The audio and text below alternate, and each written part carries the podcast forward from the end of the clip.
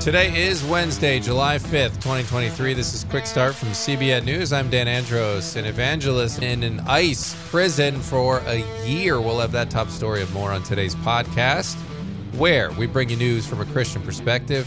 Don't forget to subscribe, leave a rating, share it with a friend. Email us as well, quickstartpodcast at cbn.org. We love hearing from you. Whatever thoughts you might have, even if you want to just say hi, feel free. Quickstartpodcast at cbn.org. Joining me now, as always, to get through the news of the Prey, Billy Hallowell, and Tre Goins-Phillips, the triumvirate back together yet again. What's up, fellas? Happy hump so day. weird. It's so weird being here with you both. I know. But it's good. It's good to all three be back together, Yes. you know? Indeed. And uh, coming off a, hopefully everybody had a fantastic July 4th celebration. But we got a lot coming up on the podcast, including the leader of an organization aimed at defending Christian values uh, on a mission to target UK buffer zones. That's today's main thing. And what do we have coming up on the focus, guys? We're going to be talking about China and this pastor who is being persecuted. It's sort of a wild story, but it's on par with what we've seen, unfortunately, happening there. Yeah, I mean China. It's it's just seems like one thing after the other. I mean, we've talked about the technology that they're using against citizens and Christians there undergoing incredible, incredible persecution, as does really every faith group over there in communist China. So we'll have the details on that. First, we're going to get through the news here in 90 seconds. Danish evangelist Torben Sondergaard has now been in a U.S. Immigrations and Customs Enforcement jail for a full year. He was taken into custody last year on June 30th by Florida agents from the terrorism task force. He was told he was being arrested for gun smuggling, even though he was never actually charged with that, and then was accused of overstaying his visa. He and his family fled Denmark back in 2019, fearing persecution and arrest following a harassment campaign by the government and the media. He was featured in a uh, documentary called God's Best Children, which he says and told CBN News ruined his reputation in Denmark. And he says now, as an inmate, he spends around 22 to 23 hours per day inside his cell. And this year's SoCal Harvest Crusade saw thousands give their lives to Christ over the two night event held at the Honda Center over last weekend. It was packed with 16,000 people and more than 47,000 viewed it online. Those are just some of today's top headlines. You can check out those stories and more over at cbnnews.com. This story here, guys, we've been reporting on was at CBN for some time now of this Danish evangelist. It's kind of crazy because he was sort of targeted back in 2016. Uh, he had began something called the Jesus Center, and then it was investigated by government agencies for everything from food safety to unpaid taxes. Even though no wrongdoing was found, they kept on investigating him, and then they started homeschooling him, and the investigations continued again. Eventually, they just decided to flee. And then when he gets here, you have this these you know charges, and it's just it's incredibly concerning. You know, he is now the longest serving inmate at this facility in Florida. And that, it's just remarkable when you think of all the types of people that can come in that this evangelist would be the one that holds that distinction. Yeah, it it is. These stories they they sort of they defy logic, but they're important for us to I think pay attention to to look at the patterns to see what is happening not just here but but abroad. Yeah, I think unfortunately this is an issue we're going to be facing uh, more frequently as time goes on. Uh, and I think when these stories come up, it reminds us of just the the fact that this is an issue that's becoming increasingly prevalent in our uh, in our culture, right? It's uh, we used to think like, well, if you're in the West or whatever, you're kind of protected from any of this kind of stuff happening. Uh, but the reality is, I mean, we saw during COVID in 2020, we talked a lot about this, Canada and New York, even and Cal- uh, California, with some of the restrictions that they put in place. There's a willingness to restrict people more uh, in the West than there has been in the past. Yeah. And culture here in America is is starting to view, I mean, Christians used to sort of be in the favored seat, right? You know, being a, Christian in this country was sort of you were in the driver's seat essentially, and that is no longer the case. And you're and you're seeing not only as the fall from grace as far as culture is concerned for Christianity happened, but there's also a vitriolic hatred towards Christianity that seems to be rearing up. I mean, you have this, we saw it in the Supreme Court that Billy and I talked about earlier this week, calling it anything that sort of upholds a Christian's right to stick to their values. That is not just something that you say, well, we disagree with that. They're calling that bigotry and anti gay rights and things of that nature. So you're setting up this big battle where the boogeyman in America is Christianity. Well, yeah, you know, it's it's funny because and we we need to keep doing this and we've said it on the show before if somebody doesn't agree with Christianity and they're not a Christian, if they're a Muslim or a Jewish person or they're an atheist, are they automatically anti-Christian bigots? No, right. they hold a perspective that is not Christianity, and we can disagree with them. We have our worldview, but I'm not walking around accusing those people of being horrible anti-Christian bigots unless they behave in a way that would justify that label. Yeah. And yet this this weird litmus test is constantly applied to Christians that is not applied to anybody else. And if you start to ask people that, I think it starts to make sense and they think about it. But you know, we're in this bizarre vortex right now where drag queen story hour is being treated more of an as a normal thing yeah. than Christianity. Is. Well, and it's it's sort of this linguistic trick that's happened from secularists who are pushing these sexual agendas is by framing everything as a civil right. This is an intentional tactic done by activists.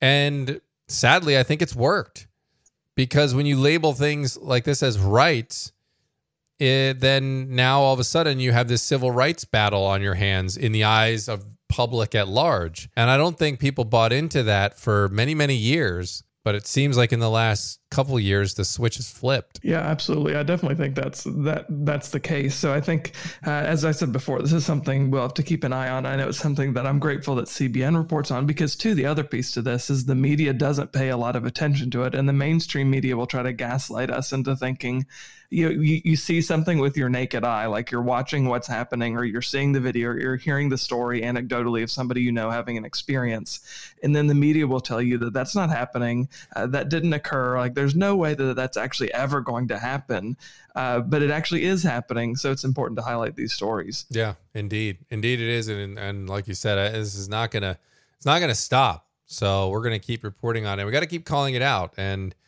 even if we get dragged in the court and Christians keep getting put on trial, so to speak, um, we've got to keep standing up because if we don't, it's just going to be accepted that that's the way it is. So um, um, we're gonna keep we're gonna keep reporting on those, as Tre said over at cbn.com, faithwire.com as well. So, all right, we're gonna move over to another persecution story. This is from China. As we mentioned at the top there, China has just been prolific in its persecution of Christians and other minorities in their country. And now they're reportedly persecuting a well known pastor. What's the story here? Yeah, I mean, this is it's pretty crazy. The government is fining this pastor and his wife about $55,100 in, in US dollars for organizing religious activities. This is according to China Aid. That's a group that monitors human rights abuses um, in China. And June 28th, that's when this ruling came down from Chinese officials. They essentially doubled the fine. So, that doubling of the fine brought it to $55,100. And um, they're going after this particular pastor and his wife. His name is Yang Sibo, and the wife's name is Wang Xiaofei and they're going after the couple for a variety of reasons. They have tried, by the way, because this has been going on since 2021, the fining of this couple from the Chinese Communist Party. They've tried to fight the fine, uh, but unsuccessfully. They've had all of their appeals apparently rejected and this this battle with this particular church it goes back decades uh, which is really interesting. This is a house church and house churches they are technically they're illegal. They're they're unregistered religious bodies. They're not registered with either the catholic or protestant denominations in china. So in order to be an official church you have to be, and, and people may realize this or, or not, uh, but you have to be registered with the government. So they are not registered with the government. And in 2019, uh, this your real issue with the um, Chinese Communist Party and the church kicked into high gear. They sent police to surround the church. It, this apparently went on for 30 days. Then there were raids on the church. The goal was to break this house church up. It's the largest house church in the area there, um, and those attempts were were unsuccessful. What does the pastor's defiance um, matter here? I mean, you gave a little bit of background on these house churches. So, can is there more you can tell us about that particular church and the pastor and and what they're doing to stand up to this? Sure. Yeah. I mean, obviously, they're refusing. They are refusing to back down in general as a house church. They continue to meet even with those raids. In this particular instance with the fine, the pastor and his wife, they are refusing to pay it. mm. And that's a very bold thing to do because we know what can happen to you yeah. in China. Uh, they posted on social media saying that they are apparently not going to to pay this fine and they they said thank god for allowing us to have a part in his affliction and you just you hear that line and you think my goodness you know these are people who are following their faith to the T. They're they're following it all the way to the unknown because we don't know what could happen. Um, so so yeah, they're they're fighting back in that regard. And again, this has been going on for a long time. Uh, Pastor Yang Sibo, his uh, father and his aunt were also in charge of the church before. They both went to prison for refusing to register the church with the government um, which, by the way, the the Protestant denomination, we'll call it a denomination. It's China's three self church. That is what you would have to register with. You'd have to become part of that three self church. The father and the aunt refused to do that. Again, they went to prison for 15 years, one of them, five years, the other. So he's a fourth generation pastor who, again, is continuing to defend that house church. Mm. And as we mentioned, there are a lot of persecution issues happening not only around the globe, but China seems to be a hotspot. What else is going on over there uh, right now on the persecution front? You know, we recently talked about this on the show. The fact that we know for a we know that there are reports telling us that the Chinese Communist Party is trying to rewrite the Bible in its own image. Uh, we've been covering that for a couple of years, but most recently, earlier this year, the testing of a new app in one region of China um, at least one region. It's expected to potentially roll out to other areas, demanding that citizens pre register before attending religious services with this app with the government. So you're seeing really the, the hand of the Chinese Communist Party come down harder and harder on these Christians and churches. That is that is incredibly concerning. And we already saw during COVID China's heavy-handed reaction and when they had a recent well, more recent, I think it was probably last year or something like that, kind of spike in COVID numbers, they went to those QR codes. You remember? Do you guys remember seeing that video of the people trying to go through, like to the mall or something? They'd have it basically basically sectioned off. You you had to go through. You had to funnel the crowds, go through like a gate, and your QR code had to have a green go pass, and if it was red, you couldn't go in there. And if you didn't have like a, a an updated test saying that you were COVID free.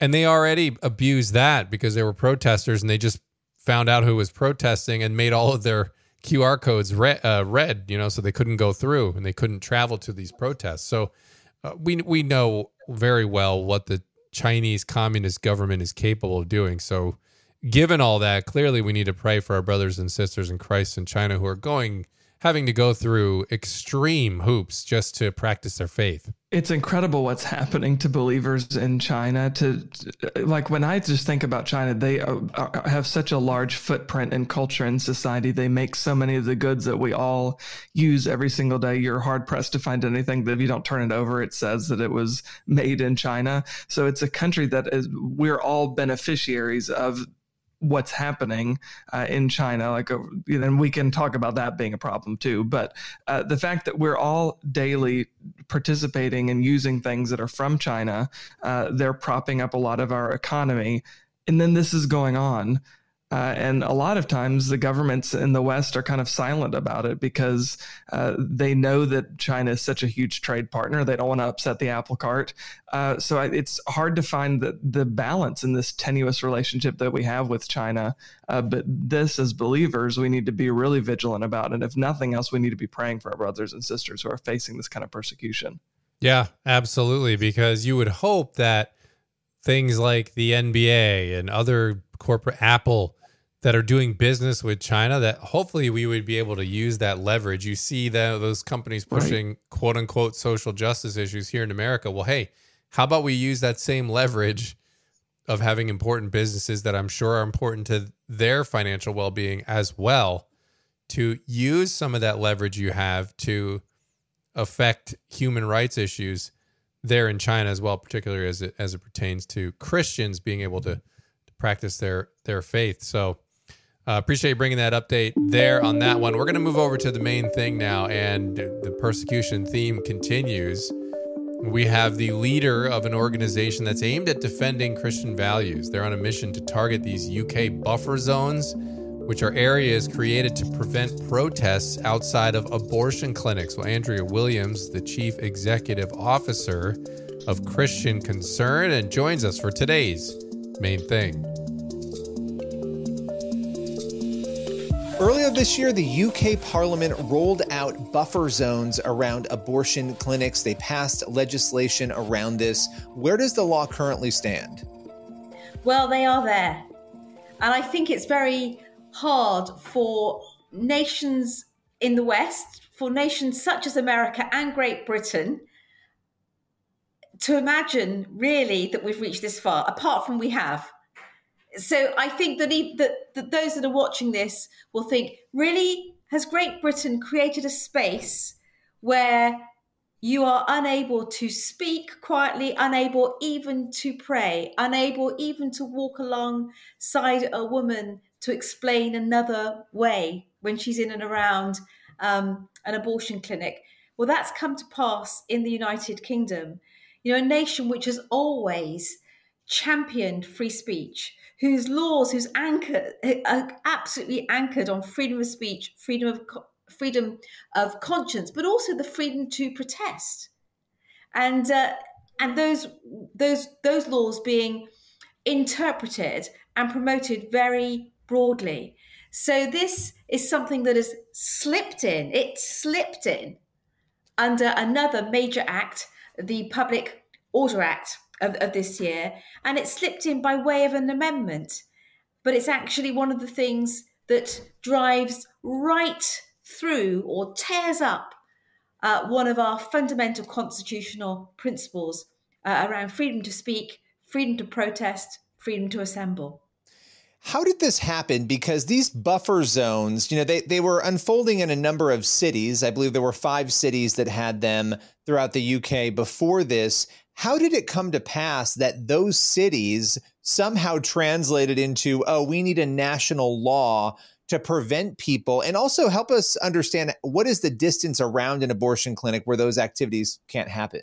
Well, it's 150 meters. So you're not, so essentially, we are, no, no one is allowed to enter the area around an abortion cl- clinic around 150 meters uh, wide from any direction of that abortion clinic to speak to anybody that might be going in, to pray, to stand, to exist, to literally stand within that arena. They are now protected zones in this country. So I think that one of the things that's absolutely shocking and, and very clearly is this is that the ideological motivation of the pro abortionists within Parliament and the way in which they pushed this through by an amendment to a bill where this was not going to be part of what was actually happening um, was the way in which they did it. Just as they have in the last couple of years used every opportunity to weaken the law around abortion. So under the under the pretext of COVID, when we were all being shut down, that was a moment at which the abortion lobby came in and created access to pills by post abortion without a woman needing to go to a clinic, for instance. So we have seen a very well organized abortion lobby, but not just parliamentarians, the civil servants, and also the major players in terms of the major major professional players. So I'm talking about the Royal College of Obstetricians and Gynecologists, the National Council of Midwives. These groups within the United Kingdom have been set upon actually liberalizing the law in and around uh, abortion at every point. And any pushback, any pushback on this, um, they claim to be a violation. So, one of the things that's been extraordinary in and around the clinics is this that the abortion lobby has said has created this idea that peaceful campaigners, peaceful Christians, peaceful lovers of life are somehow a threat and intimidatory to the women that might enter these clinics. Well, of course, uh, the truth on uh, that is, uh, Billy, that across these years, um, there have been no such intimidatory tactics by the people that are pro life. If there had been, and they have been criminal, if there had been intimidation and harassment, then our criminal rules are already there to to ensure that that wouldn't happen. Harassment's so not legal, right? So if you were harassing somebody outside of an establishment, you would be held accountable for that. That's it. That's exactly it. Yes. So yes. I have to ask you this because obviously, and you've handled this case, you're well acquainted with it, but Isabel Vaughan-Spruce arrested twice for silently praying. And yes. you know, the the pro-choice side will say, "Oh no, no, no, she wasn't arrested for praying silently. She was arrested for violating the buffer zone." But the reality was, based on the videos that we've seen, it appears she was simply praying silently when she was approached so silent prayer, just to clarify this, is also a violation of these buffer zones. That's absolutely right. And just to be clear with regard with regard to the Izzy Vaughan Spruce case, we were involved in when she was seeking to challenge by way of judicial review the precursor to this clause 9 of the Public Order Act, which was the public spaces protection orders that were in and around the clinics in Birmingham and Bournemouth. And with Izzy, we brought a judicial review around that. It was the Alliance Defending Freedom that came in and helped her with regard to when she was uh, arrested and um, held it, held up for a criminal offence. Yes, for silently praying. I mean, how so? So has this law now the national version of this? You had these these local regulations in in a number of cities. Has this taken effect nationally? Yes, it has it has actually taken uh, effect. And so, for the first time in this country, and I think that's where it has serious constitutional impact. And this is, in a sense, where I would like to warn uh, those of you in America to ensure that these these initially civil measures that that get placed in and around certain buildings, so in and around abortion clinics, then um, take on a quasi criminal force um, there's also the political pressure that's applied around them. And then very quickly, as we can see, when certain bills go go before uh, par- Parliament or local legislators, it's very then very then really then quite easy to slip in a, an amendment which says there needs to be the protection of women in and around these spaces and what becomes the protest i mean this is the, if I actually read the words of the um, of the act itself, for the purposes of sec- subsection one, so it's illegal to interfere with, which means to seek to influence, to persistently, continuously, or repeatedly occupy, to impede, to advise or persuade, or attempt to advise or persuade. So, can we imagine that? so just even to advise or to attempt to advise. You can hear more of what Andrea Williams had to say over on the CBN News channel and at faithwire.com.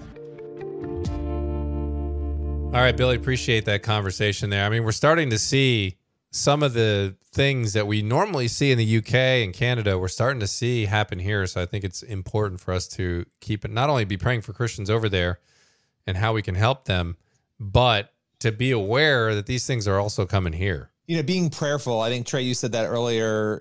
Intentionally praying for all the people facing these things in the UK, even you know they've yep. got the obviously we had that on the show today. So China, UK, and and our country that we would stand up for our freedoms. Indeed. All right. Well, we're going to have time here for uh, one last thing on the podcast today. Yeah. So, along those lines, yeah, about persecution, since that's kind of been a topic today, we're going to look at Ephesians 6 19 and 20. It says, Pray also for me that whenever I speak, words may be given me so that I will fearlessly make known the mystery of the gospel for which I am an ambassador in chains. Pray that I may declare it fearlessly as I should. Amen to that. I don't even, I don't have anything to add. That's just given everything we're talking about. Absolutely, we should all be praying for that. We're gonna probably all need at some point that courage. We're gonna face it. All of us are. All right, it's a good spot to leave it on the podcast today. As always, Lord willing, and that creek don't rise. We shall return tomorrow with more. God bless. We will see you then.